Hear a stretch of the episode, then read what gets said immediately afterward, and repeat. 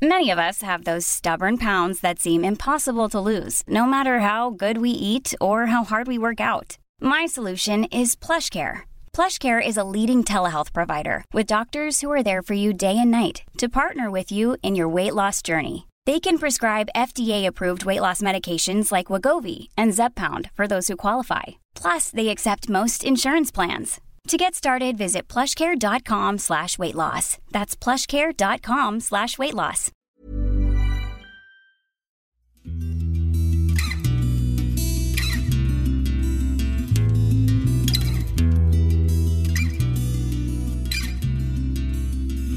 Welcome to Right Lane, a podcast of the Tampa Bay Times and the Poynter Institute. Poynter has become the new home for this podcast, so you can find old episodes there, now organized by topic we're thrilled by this partnership and feel like it's the perfect place for Right Lane. On this podcast, Times reporter Lane DeGregory discusses her stories and answers your questions. The focus is on craft. My name is Maria Carrillo, and I'm the enterprise editor at The Times. We're recording today on Zoom, so it may not be the best quality, but hang with us. Today's topic Who Wants to Be a Cop? That's the name of the eight part series with an epilogue that we recently published in The Times. John Pendygraft, the brilliant photographer who was on this ride with Lane, joins us today. So, first, obviously, let's talk about the inspiration for this series. Well, I guess like every other reporter in America, we were out covering the Black Lives Matter protests and the defund the police protests um, last summer, um, night after night after night after night. I just kept wondering in, in the midst of all this angst and upset and anguish over police and George Floyd and Breonna Taylor. Like, who would want to go into this profession these days? You know, I kept thinking that night after night, like, who, who's going to want to do this in the next gen? Um, so we asked, not thinking that police would let us in because they wouldn't let us follow them or shadow them during the protest. They didn't want anything to do with us during that summer. But when we went in the end of the summer and asked at the police academy, you know, can we come and see how you train these guys and who's out there in your new batch of officers, they surprisingly said yes. Um, so they let John and I in. We spent six months following this class of new cadets while they trained them to go out on the streets. So can you talk about the ground rules you guys had with the academy folks, and and also I you you both have been at the Times a long time, and I, that has won you some faith and goodwill from people. So and I think that played in here too, right? So can you talk about that? Yeah, absolutely. I don't know how you put a price on that. You know, John and I have both been here more than 20 years and know lots of people. And lucky for us, one of the people who used to work at the Times, she was a wonderful reporter with us, is now the public relations officer for St. Petersburg College, which runs the police academy. So she went to bat for us and basically said, you know, we're just not, we're not letting like reporters come in, we're letting Lane and John come in. And that felt really, really good um, that they trusted us enough that she knew us and had worked with us. And was voted out for us, you know, to the president of the college. Um, and Maria, I remember you came with us to that first meeting, which I think was also helpful, so that you kind of understood the stakes and the parameters because they were they were worried, obviously, about giving us total access. Um, we didn't think they would, but they did. Uh, they did not want us to record video or audio, which was I, I know a little bit disappointing. Um, but we were only allowed to shoot. We, as in John, was only allowed to shoot still photos. And they wanted us, rather than following the whole class of 30, uh, initially 30 cadets, they wanted us to follow just specific ones that they chose, which was also a little frustrating because they picked the first two people we were going to follow uh, rather than us picking them, which usually I would rather do that, you know, that we choose our people. But but luckily for us, the one guy failed the first test. Unlucky for him. But so we needed another person. And, and, John and I ended up, we had picked two people that we really were interested in that kind of stood out to us from the beginning and asked if we could shift and include them on our, it's our three characters. And they let us, which was great. So, John, what were your biggest concerns going in? You know, echoing what Lane said, we were working under a pretty constricted uh, set of conditions. Um, I, of course, would have loved to write audio and video and uh, just have the run of the place to, to let a story unfold. Uh, and also relationships between uh, police and, and media, well, maybe everybody in media, um, have been strained. So uh, I almost that on that first meeting and, and uh, we were there for the orientation. I remember talking with Lane and being like, okay, fortune favors the brave. Let's do this. We ended up with, with the people we followed are, are just wonderful people. And uh, so it worked out well. I'm now going to hit you guys with some questions from Bennett Goldstein of the Telegraph Herald in Dubuque, Iowa. So we asked uh, for questions in the Right Lane Facebook group, and Bennett sent a bunch. You guys have tackled some of them um, and about access and how we got into this. He was also asking a little more about how we identified these characters and that it that wouldn't have been feasible to interview them all. And you, as you've said, they identified a couple people for us. But what drew you guys to Kayvon and Brittany? You had Hannah. Hannah was one of those people that they had identified from the beginning. But what was it about those other two? We, we got kind of lucky in one of the very first classes because one of the instructors asked them to go around the room and all say why they were there and why they wanted to be a cop. So it was like, you know, lobbing us a ball there. Like, but so we got to hear each of their motivations. And I think that was one of the things for me. Um, well, we also, because of the whole Black Lives Matter thing, we knew we wanted Black cops. And so Kayvon and Brittany both were Black both are black. Um, and Brittany is a mother. She was one of the oldest people in the class. She has a seven-year-old son, and I thought that was a really interesting um, demographic to follow. A 32-year-old woman who's a single mom. Um, she also was gay and was out about that, which was another interesting demographic. But her motivation to be a cop was because she didn't want her little boy to think all cops were bad and I just fell in love with that as a, as a motivator for her, you know. And Kayvon, I mean, you couldn't not look at Kayvon. Kayvon was an NFL player, and he just stood out like as this physical specimen. The coaches called him a Greek god, you know. So while we were watching him do physical training, it was impossible not to watch Kayvon, who was at the head of every single run, the head of every single obstacle course, and just the motivator from you know the beginning just all, always giving people high fives and attaboys and just a really positive person so Bennett asked, did you guys attend every lesson, vacuum the scenes, and then in consultation with me, throw ideas at the wall like spaghetti and see which stuck for the final inclusion in the story? Or did you identify a theme you wanted to focus on in advance when you pitched the story, and then you focused your reporting around those goals? A little of both, right? I think. yeah, there was, you know, the uh, the goals that came out of this uh, the this year was such a year for social justice movements and police relationships with the community. There was like that. But then I found that, that you know, Brittany and, and Kayvon in, in particular had really drove some of those themes. I mean, even on a personal level, I ended up um, deciding to meditate as a practice because Brittany inspired me. Um, so, you know, we take away these personal things and, and, and that also have to become themes in the story too. I mean, her, uh, she kind of radiates. She has this amazing smile and, and is a great mom and, you know, Kayvon is a Greek god, so he inspired me, you know, as we pursued wellness on personal levels during COVID to exercise more. Maybe that's an answer to that question. That the themes definitely emerged in their characters and, and in you know their presence uh, as much as what we discussed in the story, and I think in my own life. Does that make sense? Yeah, and you guys, I you didn't go to everything, but you had you had the schedule and you relied on talking to Coach Sapp, Joe, um, and kind of getting some idea of what some of the most memorable events typically are, some of the most uh, you know important training, that kind of thing, right? So you could dive in to the days where you thought some really cool stuff was going to be happening. Yeah, they were they were really open about just letting us come and go as we pleased, which was amazing because they were there from 7:30 in the morning till about 4:30 in the afternoon, five days a week. Um, and lucky for John and I, we live really close to the police academy. It was like a, a five ten minute drive away. So we could go in the morning and leave and come back in the afternoon and nobody stopped us, you know? So we, we were lucky that the coach early on helped us say, this is a really good day. You should be here for this, or this is a big test. People might fail out here. This is a moment you should be at. Um, so we could identify ahead of time when we should stop by. But we also did a lot of just like, hey, let's go see what they're doing today, you know, just by, by the academy and see what was going on. So um, it was a lot of variety. You know, they'd be in the rifle range one day, they'd be driving cop cars another day, they'd be in a shoot house with guns and, you know, prisoners taken and stuff another day. So it was a lot of variety to pop in and out. Um, I think as a reporter, one of the hardest things for me was there was not a lot of downtime.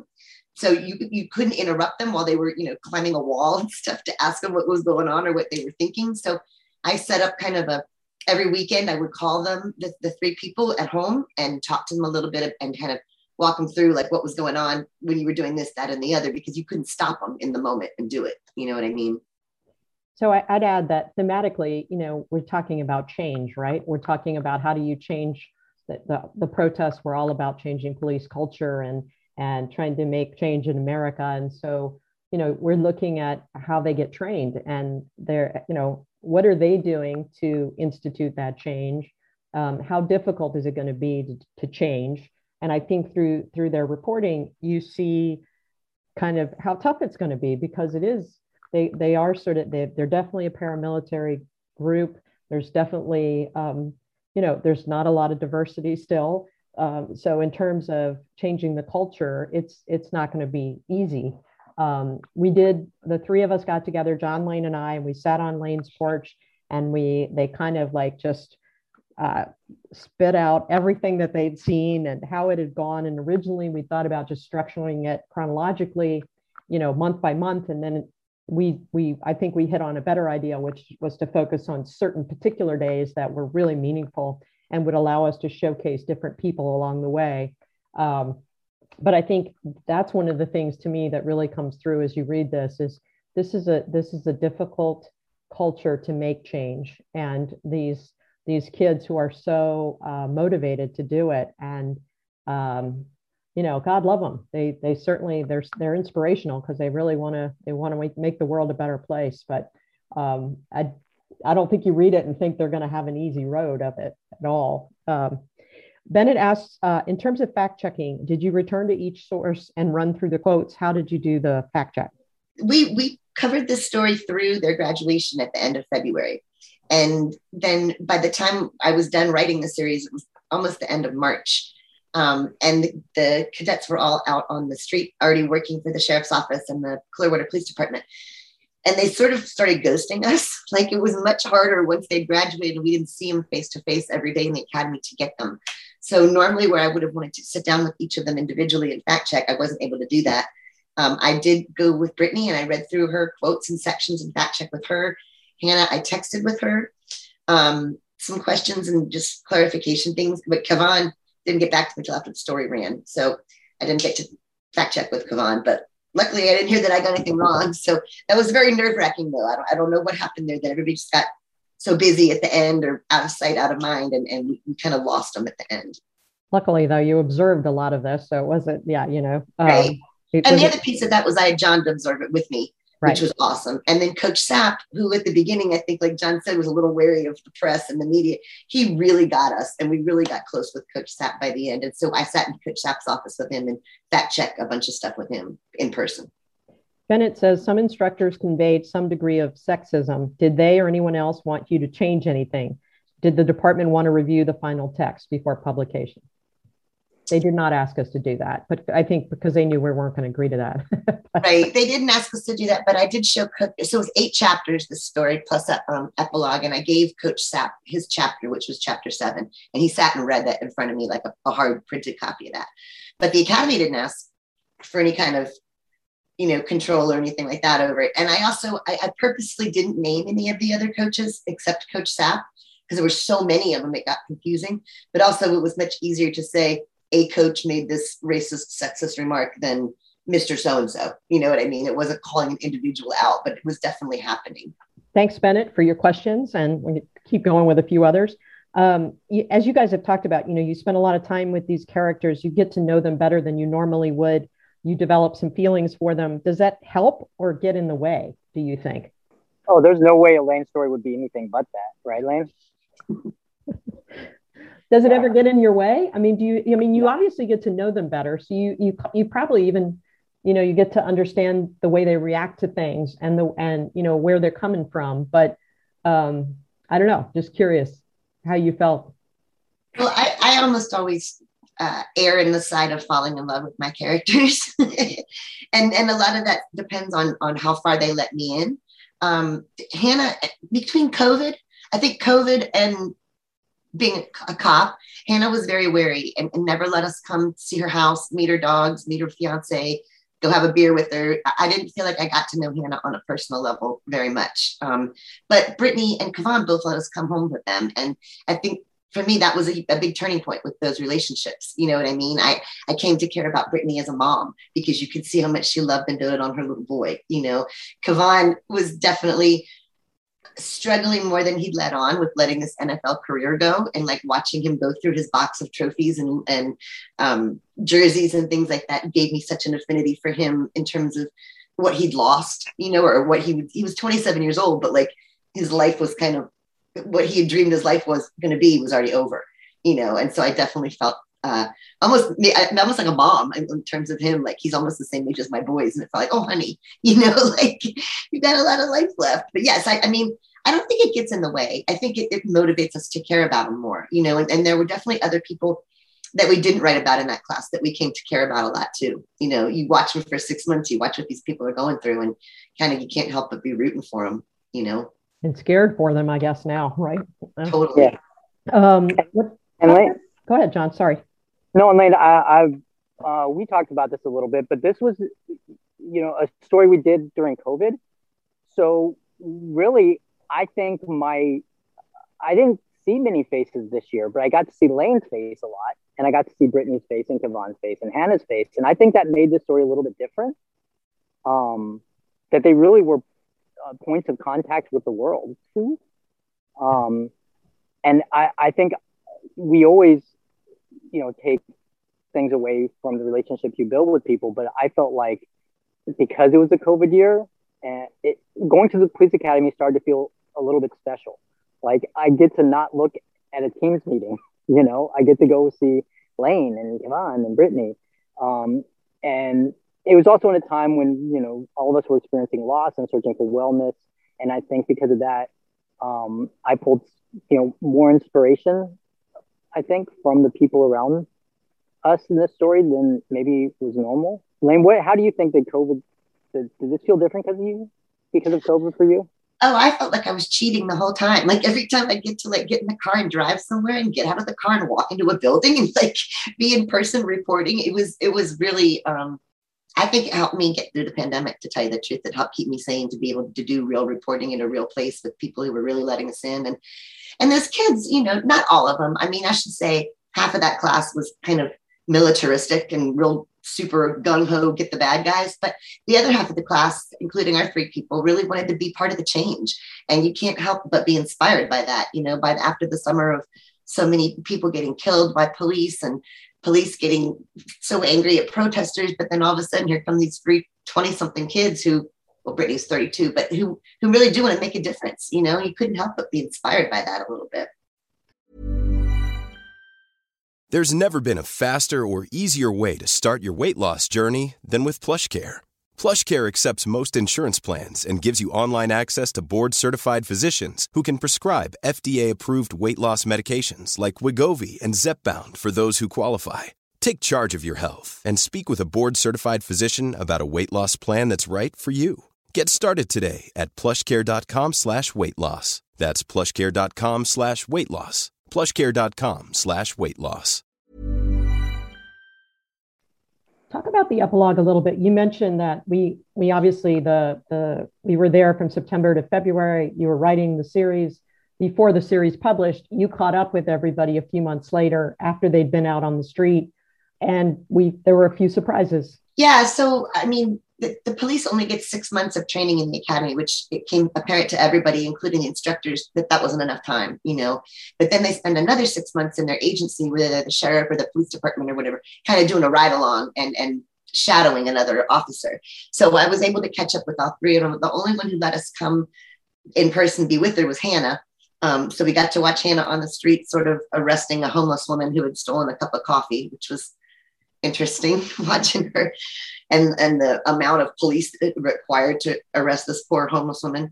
Um, but then kayvon and Brittany, we just caught up with by phone, and and they were both really enjoying it, uh, enjoying the variety, enjoying the sort of like what's today going to bring, you know. But the other person that I ended up talking to from that class, who wasn't really part of the story initially, was this cute little blonde girl who, from the beginning, was the one who was like worried about upsetting people, worried about offending people, didn't want to tear gas the protesters because she felt sorry for them, you know. And so she was kind of the one that we were like, oh my God, is she, you know, cut out to do that? And um, she and two other people from that class had already dropped out after of the police force after only a couple months on the streets because it was just so much more than they had thought it was going to be. I mean, every day they talked. That John and I said this from day one up there. Every single every single day they told those kids, somebody's going to kill you. You could die today. Everyone wants to kill you. Have a plan to kill them because they want to kill you. And so, just that mindset. The more it set in, I just the you know Fab, who the little girl we talked to, was just like I just couldn't do that anymore. You know, was, I was becoming somebody I didn't want to be, is what she said. What kind of reaction did you guys get from readers, from from the academy, from the recruits? More from readers than anybody else, actually. Kevin, Kayvon, and Hannah didn't react hardly at all. They just sent me their address to mail them copies, which was frustrating. um, millennials, millennials. Yeah, I don't even know if they read it, you know, but Brittany read it. Brittany really liked it. Brittany sent us a nice note. Her mother read it and liked it. Coach Sapp's dad wanted a copy to frame to put on his wall for him. So that was kind of cool. Um, but a lot of readers, a lot of readers wrote just saying, like, gosh, they had no idea what went into this training. You know, there, there wasn't a lot of cop hatred and there was a few cop love like oh my my brother uncle dad is in law enforcement and thanks for doing this but it was more like holy cow you took us into a world that we didn't know existed and into a time and place where it really does matter and thank you for that i think uh, was it Kayvon who didn't even realize we were publishing a paper or somebody didn't realize right we were still publishing a paper okay oh and one person did decide to become a cop because of that i got an email from one guy who yeah. read the series and decided he wanted to be a cop so that was interesting Okay, one last question. How, how is the reporting different from the Lincoln Shot project? You guys were both on that. That was a very, very long, that was much longer even than this. But um, uh, that involved, of course, a terminally ill boy and the family's attempt to try to get him a miracle cure. Um, were there similarities, differences? the, the, pace of it, I think, more than anything. I mean, with Lincoln, there was a lot of life and death stuff happening, but most of it was just sitting in the living room watching this little guy in a bed and talking to his mom and dad, you know. Um, whereas the academy was, you didn't get that chance to, to sit and talk and just chit chat and get to know the, the people. You were watching them shooting, running, jumping, wrestling, you know. And, and so the, the, the pace of both the reporting, and I think it came through in the writing too, it's a lot more frenetic. This this series was a lot more frenetic, um, a lot more action packed. You know, I felt like like no, I think I told you this, John. Normally, I feel like I'm writing drama, like I'm, I'm writing a drama. Lincoln Shot was surely a, a medical drama, but this felt like an action movie. Lincoln Shot felt very emotional. Uh, Lincoln was in one place the whole time. I mean, he was immobile, and um, the police academy felt very physical. I remember uh, early on, back kind of back to the first question, when we were talking about how this was going to work out, they gave us a schedule of things that were going to happen. And flipping through, it's like, oh, well, they're going to get tear gas and they're going to speed around in cars and they're going to, you know, you're looking at this and, and you know, there are these great, you know, visual opportunities. Um, so they were they were different in, in that way. Okay, you can find the series we've been discussing at tampabay.com slash new recruits. And don't forget, you can join our Facebook group and find other episodes on poynter.org slash right lane. This podcast was produced by Martha Asencio-Rhine. Music was composed and performed by Dan DeGregory. Thanks for listening.